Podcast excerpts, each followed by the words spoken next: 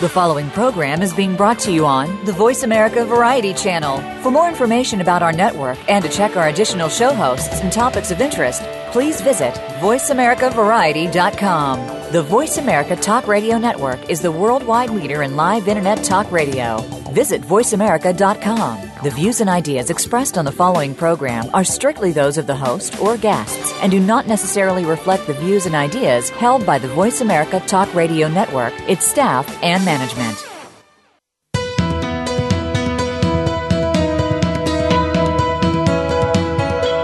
Welcome to the Patricia Raskin Show, the program that helps you turn obstacles into opportunities, challenges into solutions, and find answers to tough questions. And now, the award winning powerhouse voice of radio. Here's your host, Patricia Raskin. Well, hello, everyone, and welcome. Welcome to the Patricia Raskin Show, right here on Voice America, America's Voice. Uh, today we're talking about uh, a novel that is based in part on, on nonfiction.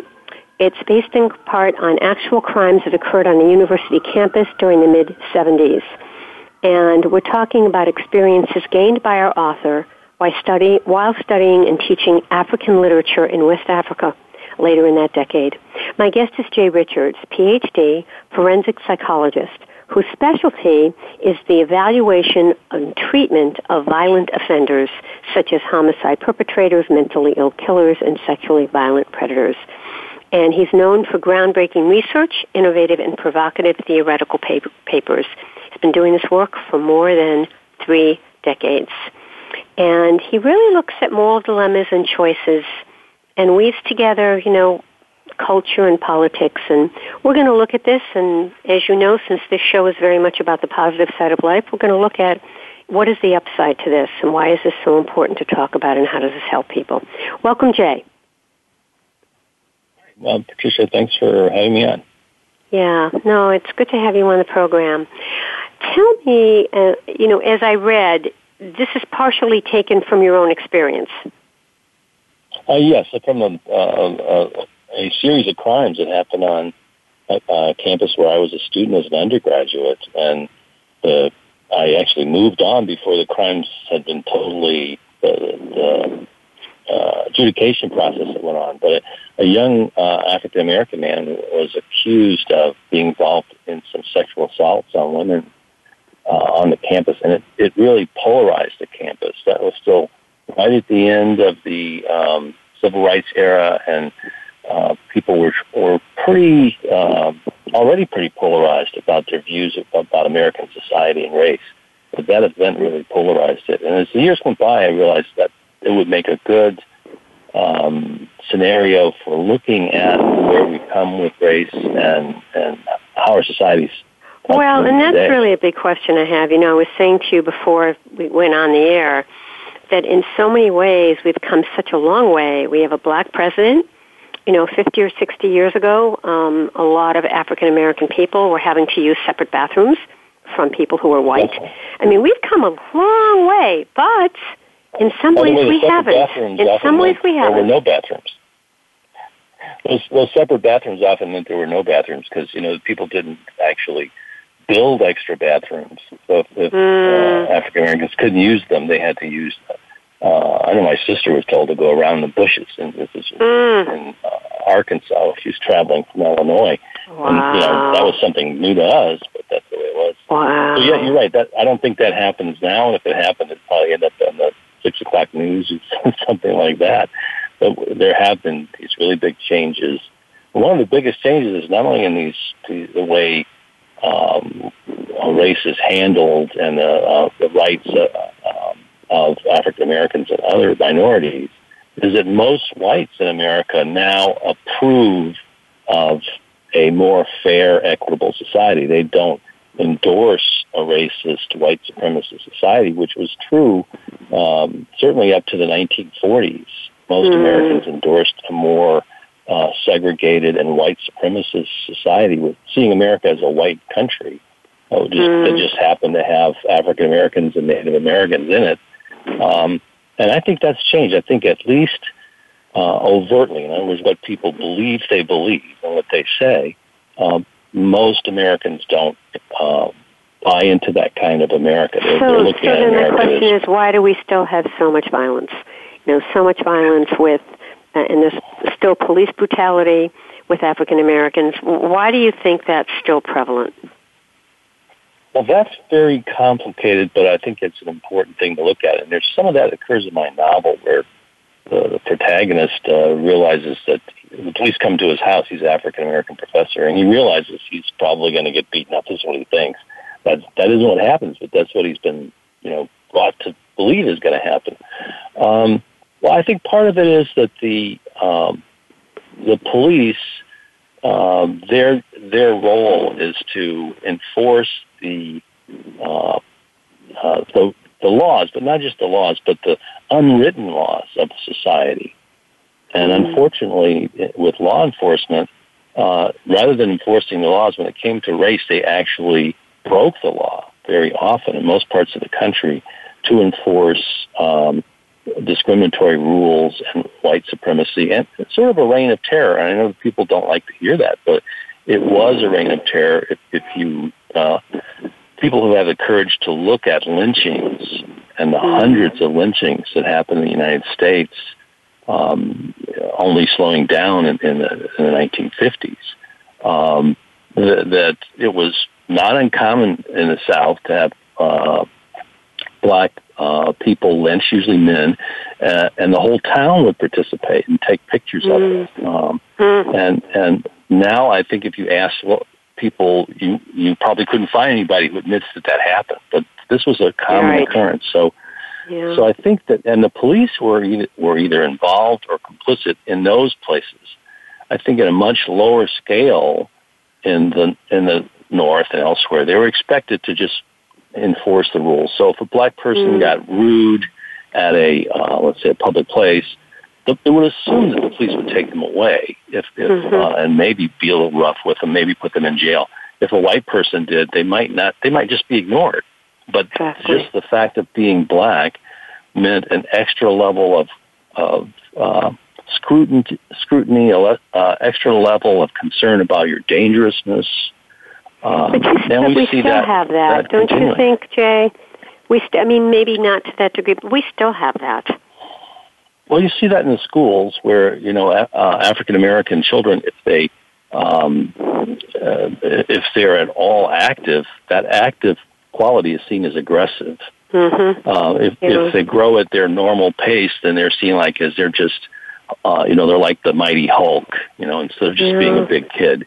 Uh, so there is this association, and the interesting thing is, as we, as a psychologist, we've found that by, by studying attitudes, we used to study attitudes by asking people um, how um, how much would you support having the following groups of people be part of your country, or part of your town, part of your uh, club, part of your family, and then a list of, of people. And usually, um, blacks were near the very, very end of that list. Sometimes it'd be some other group, maybe Turks or something like that, which were somehow very unpopular at the uh, in the early uh, decades of our of the last century. But usually, the African Americans were at the lowest, certainly when it was part of one's family. Um, but now we, what we found is as the decades went on, fewer and fewer people endorse that kind of anti-black uh, prejudice on, on a questionnaire.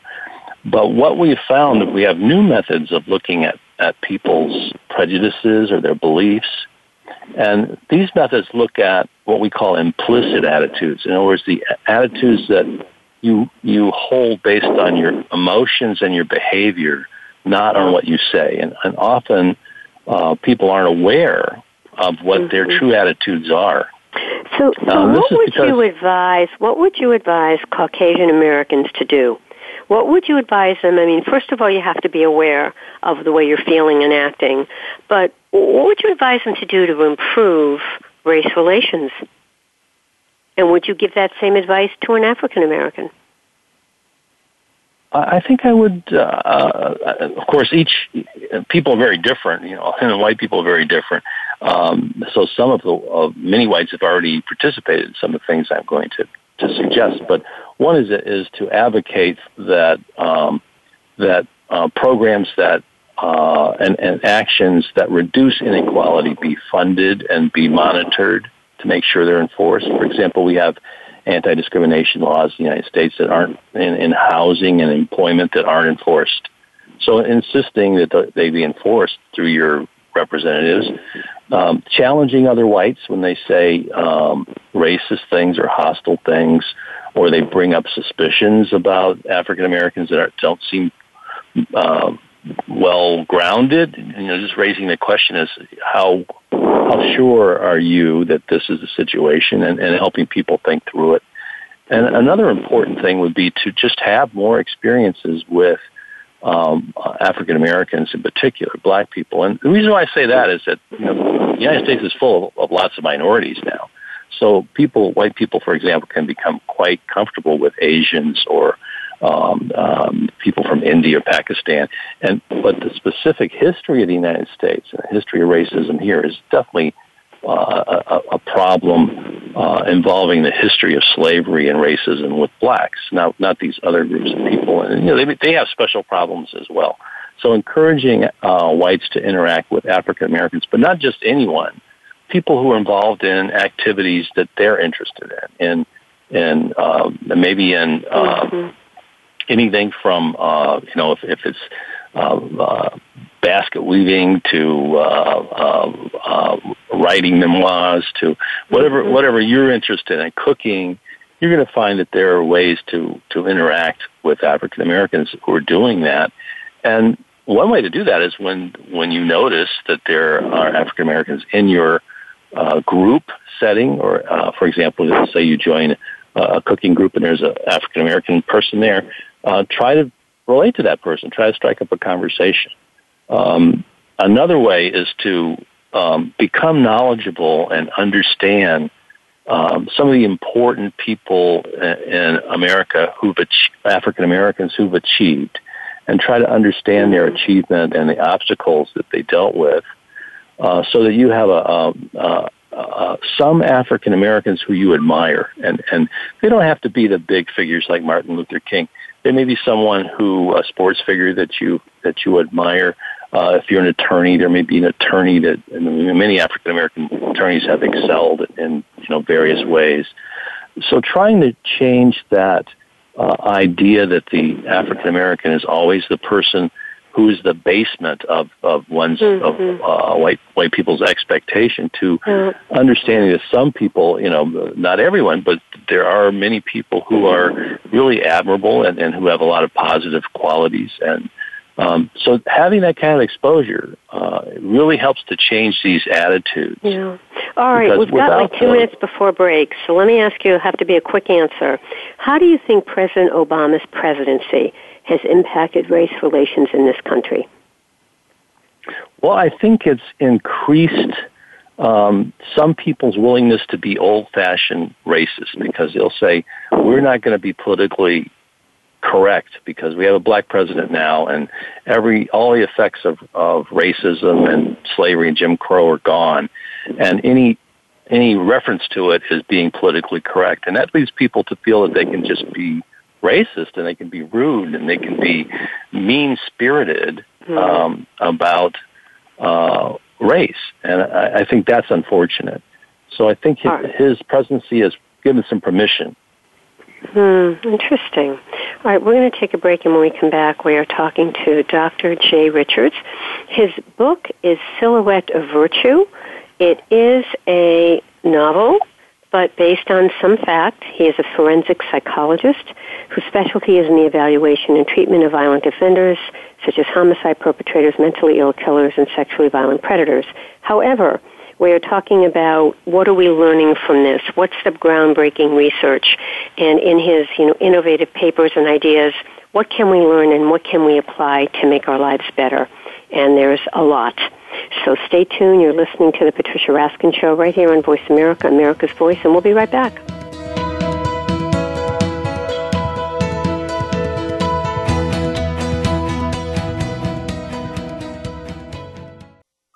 Streaming live, the leader in Internet Talk Radio, voiceamerica.com. Are you or someone you know interested in attending college? With both college tuition and college enrollment up 60% since 2002, there is a lot of competition, and careful planning needs to be a part of the process. Tune in to Getting In, a college coach conversation, hosted by Elizabeth Heaton and featuring a team of college coach experts. We'll bring you the tips, techniques, and know how to navigate the road to college and do so the smart way. Listen live every Thursday at 4 p.m. Eastern Time, 1 p.m. Pacific Time on the Voice America Variety Channel. What can you find on Get Real Radio? Well, quite honestly, who you really are. Join host James Robinson each week for a program designed to reveal more about yourself and your world through words of wisdom and profound guests. You'll discover more about the spiritual movement and how it can work with you and alert you to problems you may not be aware of. It will educate, titillate, and enlighten your mind. Get Real Radio is broadcast live every Friday at 11 a.m. Pacific Time, 2 p.m. Eastern Time on the Voice America Variety Channel. This could end up being the best time of your week. Stimulating talk gets those synapses in the brain firing really fast. all the time. The number one internet talk station where your opinion counts. VoiceAmerica.com.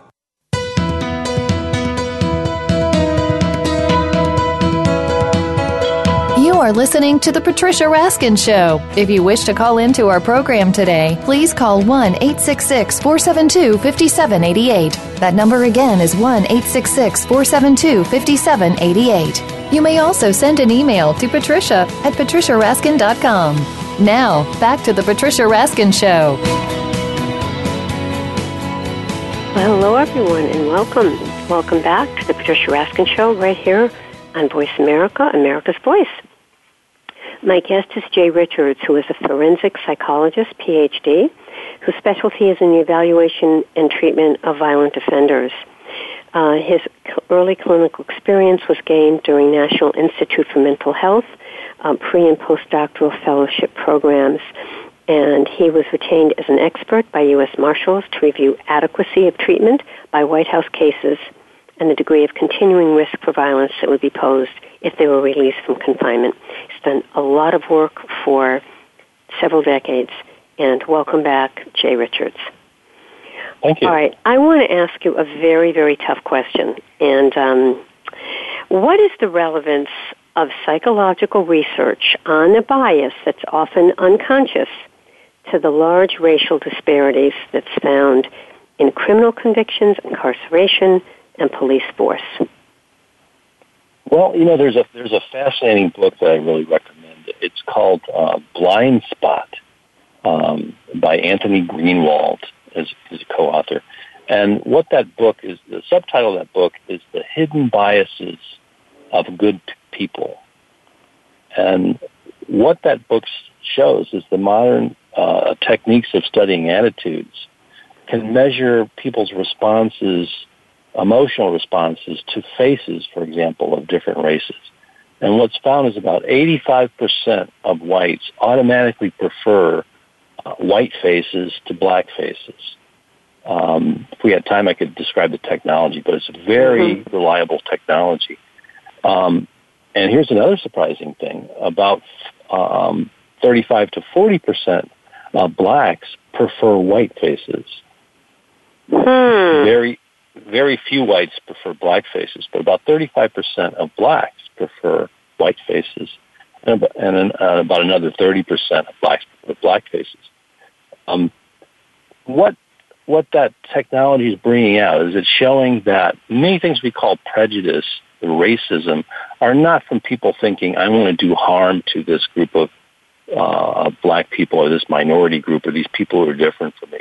It comes from mainly these automatic preferences. Uh, the same technology shows that most white people associate black images of black people, black faces, with weapons, guns, knives, etc., Mhm. violence. Mm. So they, the a high majority do, and unfortunately, uh, a minority. This is, is a weaker effect, but many African Americans also associate uh, when they're shown a picture of black faces. They're more likely to associate that with weapons or violence. So what we know is that when there's a when law enforcement um, they also have these messages. Maybe they have these preferences even stronger because they come in contact with uh, the most difficult people in society. They come in contact. They're in situations where there is real danger. Oftentimes, the rest of us are living with imaginary da- dangers, but they're living with real dangers. So they have mm-hmm. some of these perceptions. Uh, so they may perceive Af- African Americans as being more dangerous, more criminal, and so they're going to arrest them. Um, but a, re- a, a really interesting situation happened recently where an African American uh, black attorney was in in the courtroom with his client, and the judge came in, um, and the judge walked right up to him and said, "You should be back on the um, back in the holding area. You shouldn't come up here until your attorney is here." And uh, the black attorney had to say, "Well, Your Honor, I am the attorney, and this person right here," he points to his white client, "he is the offender." In other words, the judge automatically thought that if there were a black man up there in his courtroom toward the front, it was a it was an offender. Um, they sort of all laughed it off, um, uh, and, and you know, being tolerant of it. But can you you can imagine the kind of these automatic biases? Uh, it means that black people, when they go to court, they get longer sentences. They're more likely to be arrested for crimes whites are not or activities that whites are not arrested for, and they get harsher penalties. They're seen as more dangerous, uh, more violent, um, just simply based on the racial group they're in. Mm. So I think these are the kind of automatic biases that um, that lead to uh, higher rates of incarceration and uh, and laws that tend to penalize African Americans and not penalize whites. For example, the laws regarding uh, cocaine use versus crack cocaine use. Hmm. Um, for many years, uh, cocaine use, has, which whites were more heavily involved in, had much yeah. lower penalties than crack cocaine use, which, yeah. which more so it, it, it, it's it's really these just these perceptions, these old perceptions we have in our brain that just live on. Well, I think the, the positive thing about this is that it's a call to consciousness raising, and, and that's why my my novel. I think the fiction is a way to help people get inside the heads and emotions and, and spiritual lives of people who are unlike them. So in my novel, the, the protagonist is a philosopher. He's a, spiritually disciplined person. He's a poet. Uh, he's not your everyday person, but as a black uh, person involved in those things, the reader gets to see that that uh, this individual has a higher level of consciousness, and as he's trying to interact with people around these crimes, he's calling them to a higher level of consciousness as well. And he he he runs into situations where he thinks he's on top of things and understands things, and he realizes that he too has these flaws and these uh, prejudice. Like for example, I mentioned when the police come to his house, he he has the prejudiced belief that they're going to mistreat him and not be fair um, because that's what it, he's learned. And mm-hmm. instead, he encounters a different kind of person than, than he had expected. Um, so I think that this, these things we're talking about, they show the blind spots in our lives around race, yeah. but they also are a call to to raising our awareness. Yeah. And well, action, yes. I do want to ask you though, um, this whole thing about what's going on with police. Do you think that there has been an increase in police using deadly force in recent years? Do you think it's merely public perception, or do you think that's really real? There may be some reality to a slight increase, but I don't think it's a, a dramatic increase. I think what's dramatic is it's being the attention being shown to it because mm. I think most most African Americans have been aware of this kind of police violence uh, and and un, and, and unjustified violence uh, for a very long time. But I think the general public, you know, they didn't have films of it, and it wasn't brought to our, our attention. And, and another thing is, I think that's what's happening is that the, the, some of our police leaders are saying, well, since you're so critical of us, we'll just stop policing. We won't mm-hmm. do as mm-hmm. much policing. And so then that has led some people believe to, to a slight uptick in violent crime, although violent crime in 2015 has been lower than it was before the Ferguson um, uh, shooting and uh, uprising there in Ferguson. It's actually been lower. Um, but I, I think this has been a stable part of American life starting back from when they, the, the word patrol, the original patrols in the United States were people uh, patrolling the highways in the South looking for slaves and Indians. And any slaves and Indians who were free, they would uh, address. They would, the slaves had to have papers showing that they could be out, and if not, they would be, you know, apprehended and taken somewhere where a white person would be responsible for them. So this this tradition is is long standing, um, and and actually, uh, I think there is some overt uh, cultural pre- prejudice among some policemen, but it's nowhere as powerful as it used to be. And I think now it's much more. Um, you have, for example, white policemen working in uh, the worst Mm. uh, African American neighborhoods, and they live somewhere else. They live, you know, it's they have true, a totally although we have lifestyle. had recent issues, as you know. I mean, there have been recent issues in the news, uh, and there have been recent killings. So I, you know, it, it has been coming up in the last two or three months. Of police officers. Yes, Right. and Right. and Well, uh, African American young men.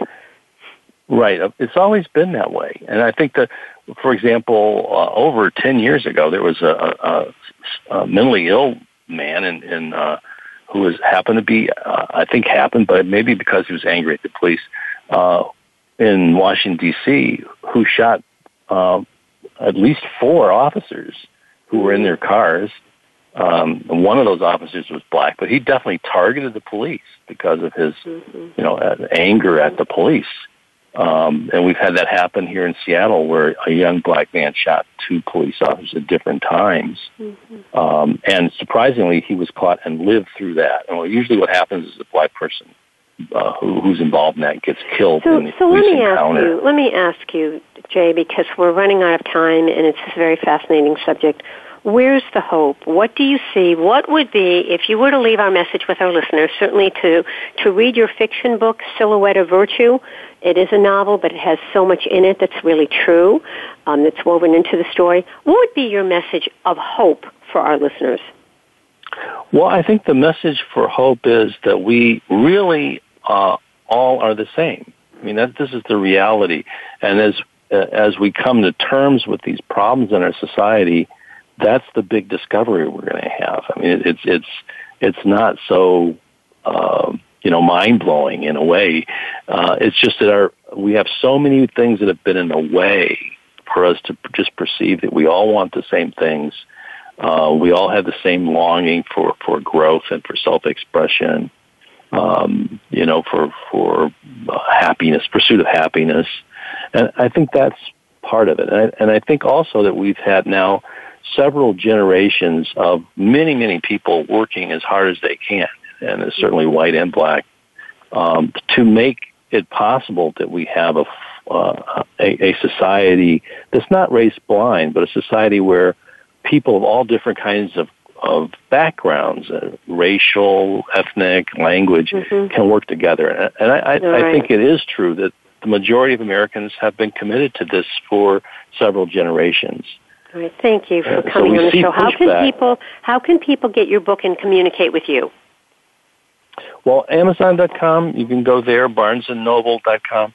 Uh, uh, also on my website, which is jayrichardsbooks.com. That's J-A-Y richardsbooks.com, one word. All right. Um, so you can find out more about me and see my blog on Psychology Today. All right, wonderful, and also the book Silhouette of Virtue. Jay, thanks so much for coming on the program. We'll have to have you come back. Thanks for Thank having you. me, Patricia. All right, stay on for a minute. All right, folks, that wraps up this half hour. We're coming right back with another half hour right here on VoiceAmerica.com. You're listening to Patricia Raskin. The Patricia Raskin Show. We'll be right back.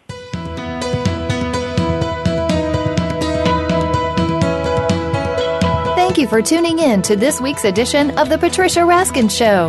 Be sure to join Patricia Raskin and another amazing guest next Monday at 2 p.m. Eastern Time, 11 a.m. Pacific Time on the Voice America Variety Channel. Have an outstanding week.